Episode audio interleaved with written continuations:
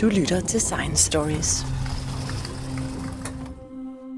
Jeg var engang verdens største læsehest. Ferie med fly var et problem, fordi jeg selv som småbørnsmor var nødt til at pakke 4-5 romaner til en 14-dages ferie, og de fyldte og vejede kufferten.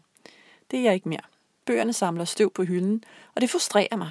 Jeg har derfor opsøgt forskellige eksperter og forskere, der kan give mig en forklaring på min digitale hjerneskade.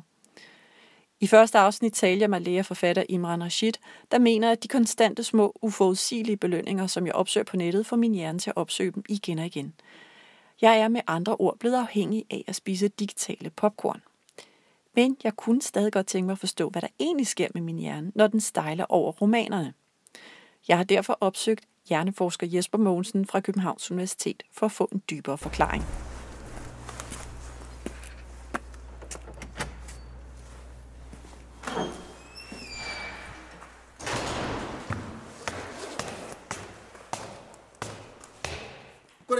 Hej. Jesper.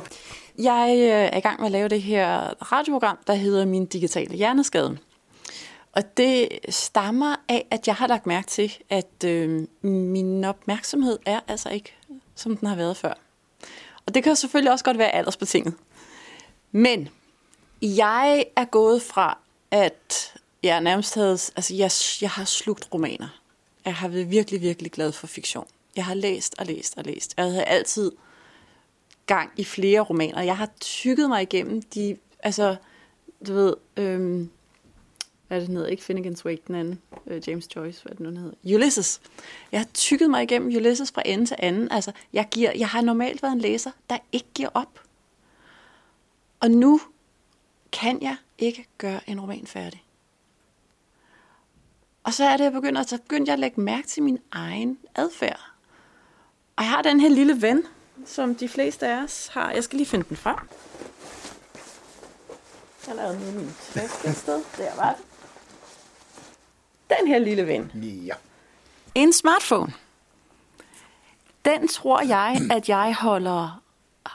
Den, jeg har haft den. Altså, smartphone kom frem for små 12 år siden. Mit gæt er, at jeg har holdt en smartphone mere i hånden, jeg har holdt mine børn i hånden. Altså, forstået på den måde, at den er jo nærmest blevet en del af mig selv. Kan det være, den måde, vi bruger smartphones på, kan det påvirke vores opmærksomhed? Det hurtige svar, efter min mening, det er ja. Og jeg lige vil sige, at man kunne formentlig næsten ikke undgå, at det gør det. Og det er egentlig ikke, at det er et postulat om, at vi mister vores opmærksomhed, men mere, at vi lægger nogle anderledes strategier for, hvordan vi gør ting. Fordi opmærksomhed som sådan er ikke nødvendigvis én ting. Opmærksomhed er egentlig mange forskellige processer, og når vi skal være opmærksomme, så vil vi ved erfaring udvikle nogle bestemte strategier for, hvordan vi er opmærksomme. Og det er de erfaringer, vi gør os. Og det vil sige, så længe du læser lange romaner, og primært beskæftiger dig med det, jamen så træner du nogle strategier, altså ikke at du nødvendigvis er opmærksom på, at du gør det, men i virkeligheden så træner du nogle strategier, der går på en langstrakt, fastholdt opmærksomhed, hvor du sætter dig og læser, det ved jeg ikke, 1 time eller 1,5 eller 2 eller mere, ud i et. Omvendt, når vi arbejder med vores smartphones, især hvis vi ikke har slået de forskellige notifications fra, jamen så får vi en rimelig hyppig afbrydelse af nogle forskellige ting, så vores opmærksomhed over for noget andet, det vil potentielt i hvert fald blive mindre, og vores opmærksomhed typisk, hvis det er noget på en smartphone, det vil være, der kom en sms, eller der kom et tweet, eller noget i den retning. Det er meget sjældent, at det er en lang samlet tekst. Det er noget, hvor man vil læse eventuelt et eller andet breaking news, eller man læser en sms, eller hvad det nu er for noget. Og det vil sige, den måde, man træner sin opmærksomhed, fordi det er også en træning af opmærksomheden. Man kan måske sige, umiddelbart oplever du det måske som, at opmærksomheden ikke har det særlig godt. Yeah. Men den har det på sin vis sikkert ganske udmærket, fordi den er blevet trænet i, at du er opmærksom et kort interval på et eller andet, Og så skifter du over til noget andet. Det vil sige, at du har i allerhøjeste grad en træning til opmærksomhedsskift, og du har en træning i at have den form for korte intervaller. Den egner sig bare ikke særlig godt til at læse en lang roman. Og det vil sige, hvis du skal udvikle en gå tilbage til romanerne strategi, så skal du i virkeligheden måske lægge en meget fast træningsplan for det, hvor du låser den lille ven inde et eller andet sted relativt langt fra dig, i hvert fald slår alle notifications fra osv., og så sætter dig og læser, hvad det nu ellers er, du læser. Hvorfor skal jeg lægge telefonen langt væk fra mig? Det vil jeg egentlig heller ikke nødvendigvis mene, du skal gøre, men det er bare ud fra i hvert fald egne erfaringer, at jeg vil sige, jamen fordi den typisk laver sine egne indtrængende måder at markere det. Det vil sige, hvis du sætter dig med en bog, og nu skal træne at læse i 2 timer, så vil det, i hvert fald hvis din telefon bare er en slægtning til min i hvert fald, så kommer der en 5-6 sms'er og så mange gange breaking news og meddelelser fra en eller anden app om, at for øvrigt skal du også lige motionere, eller hvad det nu ellers er for noget, man får af forskellige meddelelser. Og det vil sige, det at låse den ene et sted og måske også gå lidt langt, men i hvert fald holde den på afstand. Sørg for, at den ikke blander sig. Og for eksempel slå notifications fra, hvad mange af os egentlig nok kunne have meget godt af. Fordi hvis vi virkelig prøver at kigge grundigt efter, hvor mange af de notifications er så vigtige, at vi virkelig her og nu behøver at være opmærksom på det.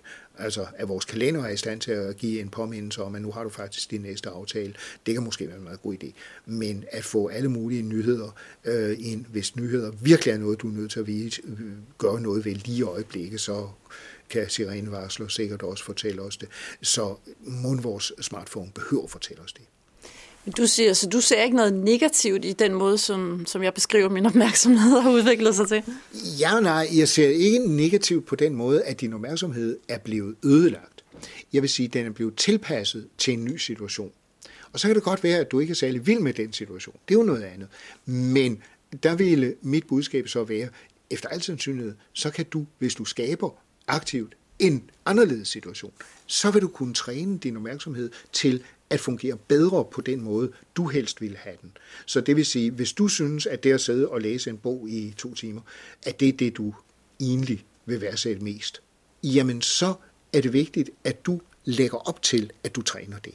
At du hjælper dig selv til at kunne træne det. Fordi det er klart, at hvis du lige nu får sådan en bog og skal i gang med den, jamen så er det højst sandsynligt, at du efter kort tid vil begynde at kigge dig om efter noget andet, fordi du er blevet vant til, at der er hyppige skift, at der er relativt korte tekster, man skal arbejde med. Og det er klart, der er meget let på en smartphone, der vil træne dig i at læse en lang tekst, som det, man møder i en roman. Det vil ikke have noget af det, der kommer på smartphonen, der er sådan en lang samlet tekst. Så derfor så skal man til at træne det igen. Men jeg ser det meget mere som en tilpasning, som vi så på godt eller ondt kan konstatere, at den er sket, men også en tilpasning, som vi kan gøre noget ved, hvis vi ændrer på omgivelserne. Du lytter til Science Stories. Er der sådan en øvre grænse for, hvornår man kan prøve at ændre på sådan nogle ting? Altså kan man blive for gammel til det?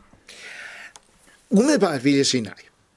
Hvis vi nu skal tage et meget simpelt svar. Selvfølgelig så kan det godt være, at man, hvis man bliver tilstrækkeligt gammel, for det første er risikoen for, at man begynder at blive ramt af demens eller forstadier til demens, den stiger statistisk. Så det vil være den ene del. Den anden er, at det kan også godt være, at man bliver en lille bit smule mindre fleksibel, men så kan det være, at det tager lidt længere tid at omstille sig. Altså så umiddelbart vil jeg sige, at der er ikke rigtig nogen, så længe de ikke er ramt af sygdommen, som vil være ude af stand til at omstille sig. Altså vi skal i virkeligheden være klar over, at vores hjerne og dermed også vores mentale strukturer, de bliver ændret meget mere dynamisk, end man har troet hidtil. Vi tilpasser vores hjerne, vores sind, hvad vi nu vælger at fokusere på, hele tiden med alt det, vi gør. Og så er der bare noget af det, vi gør, som vi ikke er klar over, fordi vi er måske vant til, hvis vi siger, okay, nu vil jeg gerne tilpasse mig til at kunne italiensk, så går jeg på et italiensk kursus, og så bliver jeg forhåbentlig bedre til at tale italiensk. Men rigtig mange andre ting, det er ikke sådan et bevidst valg. Vi er ikke bevidste om, at vi vælger at blive trænet til noget bestemt. Men det er ikke det samme som at sige, at vi ikke gør det, fordi vi udsætter os selv for alle mulige udfordringer hele tiden. Og teknologien er en af de udfordringer, som i allerhøjeste grad også ændrer os. Og det kan vi synes om, hvad vi vil, men det gør den. Så du ser det ikke som en forringelse af opmærksomhed, det er bare en anden type opmærksomhed? Ja, det er en anden måde at bruge den på. Ja. Det vil i hvert fald være det mest sandsynlige svar. Igen, man kan jo aldrig sige umiddelbart, jamen der er ikke sket en forringelse, det kan det jo godt hos den enkelte person af en eller anden grund, men ikke umiddelbart. Opmærksomheden kan sagtens blive forringet af forskellige former for skader og lignende, så personer, der får en hjerneskade for eksempel, kan få deres opmærksomhed i allerhøjeste grad til at blive ramt. Men det er noget helt andet. Det er så noget, hvor opmærksomheden som sådan er ramt. Og min pointe her, det er højst usandsynligt, at det er det, der er tale om. Det er højst usandsynligt, at opmærksomheden som sådan er ramt. Men hvorfor føles det så næsten pinefuldt, hvis jeg sætter mig ned, selv med en bog, jeg ved, jeg måske tidligere har læst med stor fornøjelse, og så sætter mig ned og tænker, nu skal jeg læse den her. Og så efter faktisk ganske kort tid, så begynder det sådan at føles, ja, som jeg siger det, pinefuldt. Det er næsten ikke til at holde ud.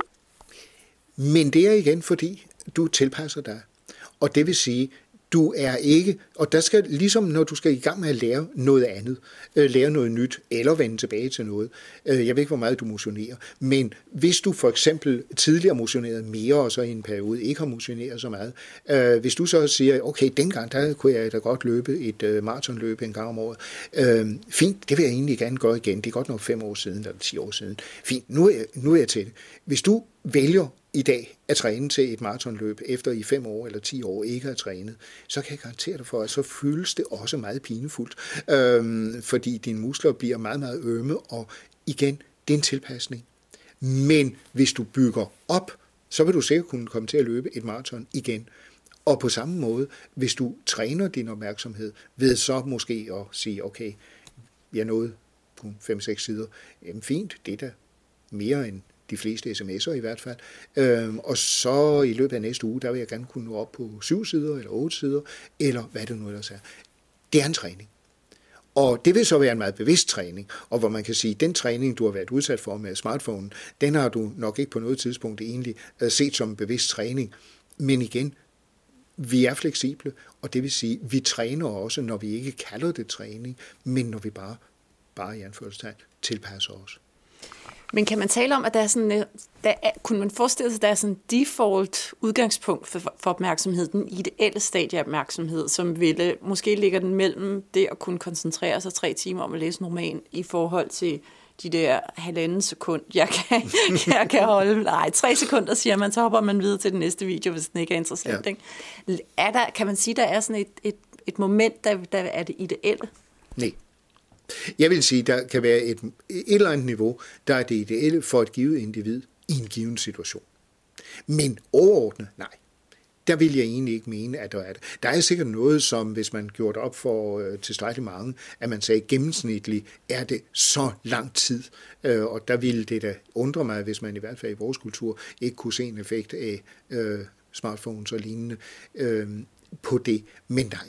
Der er ikke et eller andet naturligt niveau. Altså der vil jeg igen sige, det bliver tilpasset efter, hvad vi oplever. Hvorfor er det, hvis vi vender tilbage til det her pinefuldt? Fordi en ting er, jeg kan godt forstå, at hvis mine muskler og sener og så videre, jeg er overhovedet ikke trænet til, at jeg så skal løbe. Hvorfor får jeg en fysisk pinefuld fornemmelse, når jeg forsøger at anstrenge min opmærksomhed? Det hurtige svar vil være, jeg er ikke sikker. Jeg tør ikke sige det. Men jeg tror egentlig, det er fordi, du har et krav til dig selv. Jeg tror mest af alt, at det er en eller anden form for stress, måske også nogle muskelspændinger, som følge af det, hvor du ved, at for x antal år siden, der kunne du sætte dig ned og læse store dele af sådan en roman i løbet af en dag, eller hvad du nu ellers kunne. Og nu stiller du dig selv den samme opgave, og så bliver det selvfølgelig stressfuldt, hvis du begynder at føle, at din opmærksomhed den ikke kan holde til det. Og det kan godt give for eksempel muskelspændinger, fordi man, jamen det skal jeg da kunne, jamen jeg kunne jo dengang, hvorfor kan jeg ikke nu, hvad er der galt med mig? Jeg vil gætte på, at det er den form for effekter. Så egentlig noget af det smertende, det kunne for eksempel være spændinger i hovedet. Vi er rigtig, rigtig gode til, desværre, at sætte muskelspændinger op i hovedet, hvis vi er under stress, eller reagerer på andre måder på et eller andet. Så det er den der krampagtige sådan vedholdenhed, sådan jeg vil, ja, som så forplanter sig ud, ja, i kroppen. Ja, og hvor man meget let måske også kan udvikle en tensionshovedpine, altså en spændingshovedpine, hvis man virkelig siger, jamen jeg skal. Og der er det måske så lidt sundere, at man siger, okay, fint, det var så meget, jeg nåede i dag. Lad os lige se, om jeg ikke i morgen kan nå i det mindste en halv side længere, eller et eller andet i den retning. Ja, men jeg sad også her, inden jeg kom herhen og skulle interviewe dig, så sidder jeg udenfor.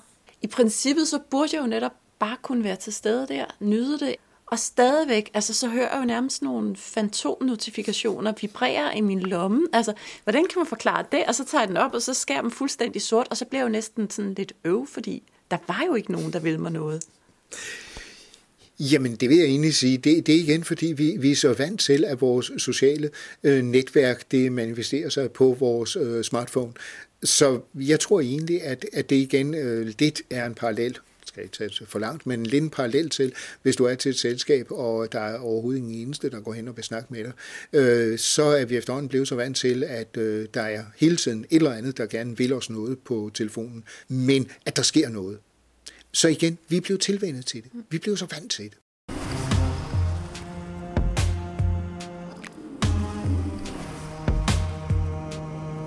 Er der andre måder, jeg kan træne min opmærksomhed på? Altså hvis jeg taler jo så om opmærksomhed, det er også forkert. Jeg taler opmærksomhed, som om det er én størrelse.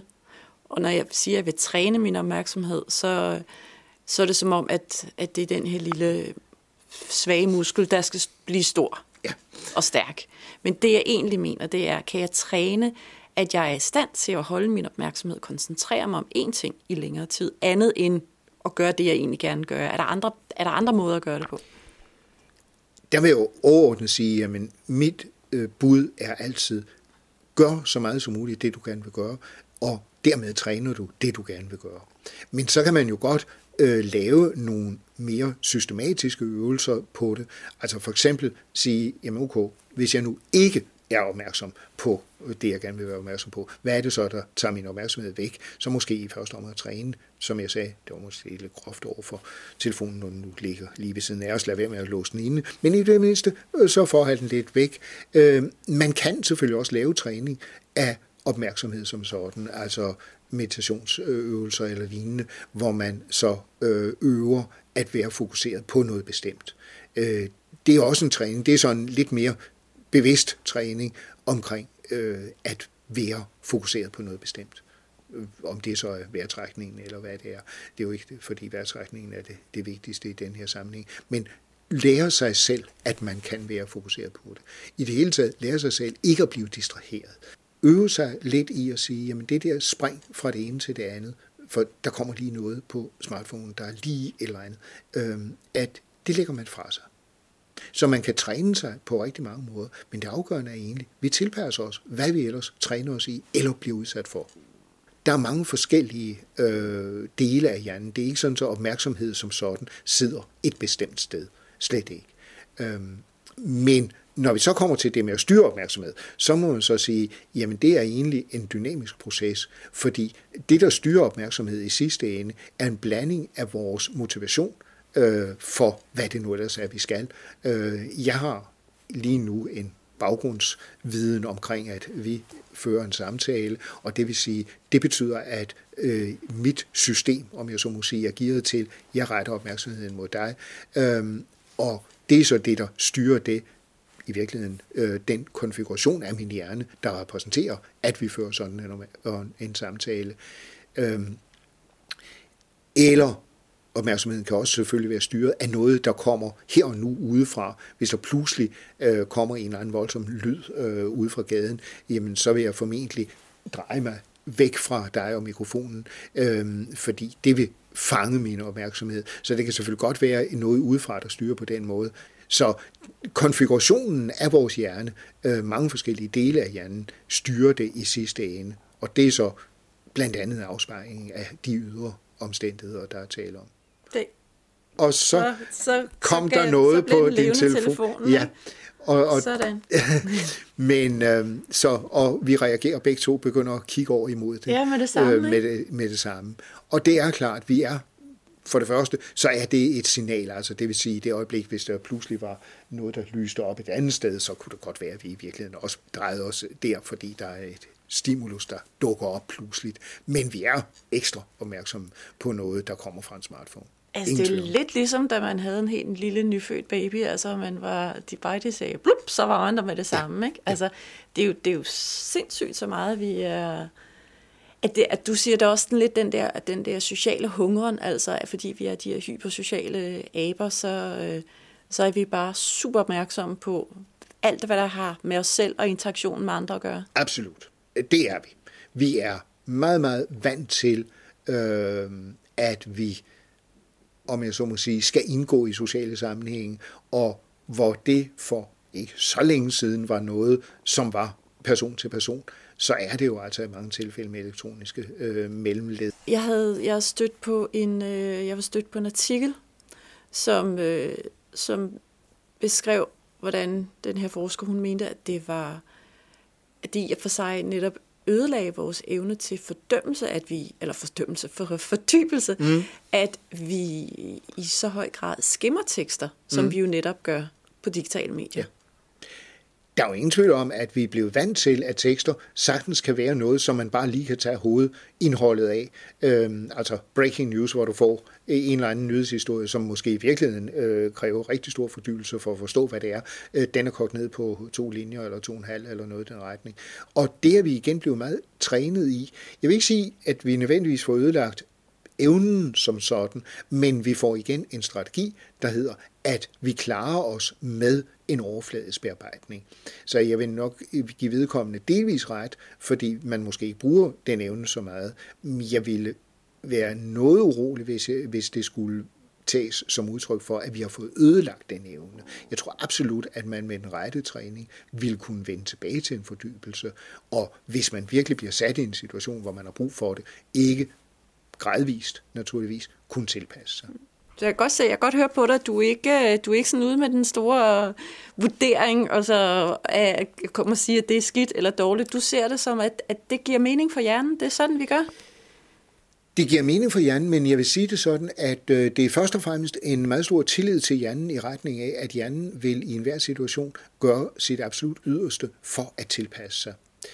Så ville jeg da, hvis jeg skulle designe, hvordan verden er, og det kan der sikkert være meget gode grunde til, at jeg ikke skal, men så kunne jeg da godt synes, at bedre tid til fordybelse og mindre forstyrrelse og så videre, og i øvrigt læse lidt flere romaner og lidt færre tweets, efter min egen helt personlige mening, ville være bedre. Det er noget andet. Men jeg vil ikke påstå, at hjernen bliver ødelagt af det. Altså jeg vil egentlig bare sige, jamen det er en tilpasning, og vi har et organ, der heldigvis er utrolig godt til at tilpasse sig. Heldigvis, fordi det er, når vi har behov for det, at vi tilpasser os. Så jeg vil egentlig, jeg er ikke fordømmende i den forstand, men jeg kunne da godt tænke mig, at det var anderledes. Det er noget andet. Men jeg tror også, det kan blive anderledes, hvis vi gør noget for det. Men det er ikke hjernen, der er noget galt med, om jeg så må sige. Det er mere det, som hjernen tilpasser sig, at der måske er nogle problemer med. Så du siger der ikke, altså alt håb er ikke ude for mig. Hvis jeg sætter mig for det, låser min lille ven herinde, lægger den væk, i hvert fald på et andet rum, så kan den få lov til at hylde derinde. Så kan jeg godt stille og roligt ved ikke at være for ambitiøs, ikke være for kritisk over for mig selv måske. Præcis. Godt begynde, altså tage hul på de store romaner igen. Det vil jeg absolut mene. Du lytter til Science Stories. Ja, så det jeg egentlig gør, det er, at jeg har jo så udviklet den her nye læsestrategi. Og så vil jeg så anvende den nye læsestrategi på et gammelt medie, så at sige. Ja. Og det hænger bare ikke, eller det fungerer ikke optimalt. Ikke særlig godt, fordi det er klart, når du har læst, hvad der svarer til et par sms'er og måske en halv mail, jamen så vil din nuværende læsestrategi, den vil matche meget, meget dårligt med en roman, hvor du bare fortsætter længere ned på den næste side og på den næste side osv. Og det vil sige, at du skal ændre de strategier, men lige så meget, som du har kunnet ændre til den nuværende læsestrategi, lige så meget kan du ændre din nuværende læsestrategi til noget andet. Men hvad så med den der følelse af tilfredsstillelse og velbehag, som jeg har kunnet opleve, når jeg har læst? Altså, der må jo være en eller anden form for mening. Jeg oplever, at jeg får mening ud af det, og derfor så må jeg sikkert få frigivet noget dopamin eller sådan noget. Er det så fordi, at det oplever jeg så? Så min strategi har været, at med de her små korte beskeder, de her små Facebook-notifikationer osv., eller opslag, så har der ikke været så langt imellem de der små kick. Det kan sagtens være, ja. Og der er det selvfølgelig klart, at hvis man er heldig, kommer man nok lidt an på, hvad for nogle sms'er og hvad for nogle Facebook-opdateringer man løber ind i. Men mange af dem, jamen, de giver sikkert en eller anden, skal vi sige, en grad af belønning. Ja. Altså, du får en belønning lidt i hvert fald. For mange af dem, jamen, de har måske en ret kort, men alligevel pointe og mening og noget, som man lige værdsætter, måske på lidt kortere sigt. Og det belønner jo, og når du har fået det, jamen så er det klart, så får du udviklet strategierne i de retninger. Og det er klart, vi ændrer strategierne, når de opfylder en eller anden form for behov. Når de, om jeg så må sige, belønner dig. Altså du ændrer ikke en strategi, med mindre det får en belønning. Men belønningen kan jo så godt være, at man opfylder et bestemt mål. Ja, så jeg skal rykke min belønning. Du skal rykke din belønning. Altså du skal igen have den belønning, at jamen, det er for mig vigtigt for min identitet, for min forståelse af, hvordan mennesket er, eller for et eller andet, eller for den sags skyld, bare fordi jeg sætter, jamen, det er for mig et mål, at jeg vil kunne læse 10 sider uafbrudt. Jamen, så er det også i sig selv noget, der giver dig en belønning, når du opnår det. Fordi, jamen, så har du sat et mål, og det er så noget, der hedder Goal Algorithmic Strategy, men who cares. Men altså rent hjernemæssigt, her er målet, og når du så har læst 10 sider, bingo. Okay, så det giver... Nej, den skal vi lige have fat i, den der. Det er strukturer, der repræsenterer, de ligger ikke et bestemt sted i hjernen, men netværk på tværs af hjernen, på tværs af, igen, sammensætning af mange elementarfunktioner, der repræsenterer de mål, vi har. Og man kan sige, belønningen, om jeg så må sige, den kommer, når ens mål de rent faktisk bliver tilfredsstillet. Så kan det selvfølgelig være, at nogle mål er meget kortsigtede osv. Så det, at du får tilfredsstillet noget, du har repræsenteret der.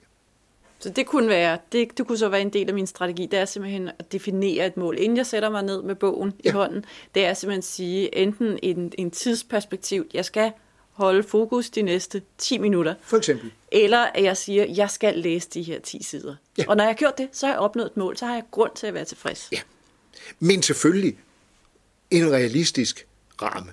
Fordi igen, det kan ikke hjælpe noget, at du sætter et mål, der er så stort eller så omfattende, at du efter 3 minutter sidder med en spændingshovedpine, fordi du kan slet ikke magte det.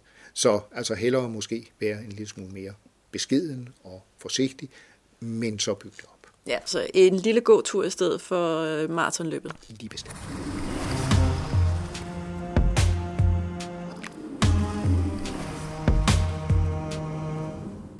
Så langt, så godt.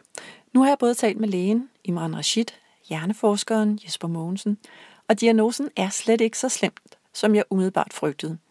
Jeg skal finde min motivation for at læse romaner. Jeg skal sætte mig opnåelige mål, jeg skal fejre mine sejre, og jeg skal være opmærksom på at holde fast i mine nye gode vaner, når jeg kommer så langt. Men der er alligevel en ting, som nager mig. Jeg tror ikke, jeg er den eneste. Aviserne vunder sig, at de mangler læsere, annoncekronerne er forsvundet, og ikke mindst bogen er i krise. Det går stødt nedad. Læserne forsvinder. Og måske gør de som jeg, sidder og stener foran en skærm. Det undersøger jeg nærmere i sidste afsnit af min digitale hjerneskade, hvor jeg taler med professor Sune Lehmann, der har kigget på vores digitale vaner og vores kollektive opmærksomhed. Mit navn er Charlotte Koldbye, og du har lyttet til Science Stories. Du kan finde mange andre spændende programmer om videnskab på sciencestories.dk, og du finder os også på SoundCloud, hvis du søger på Science Stories.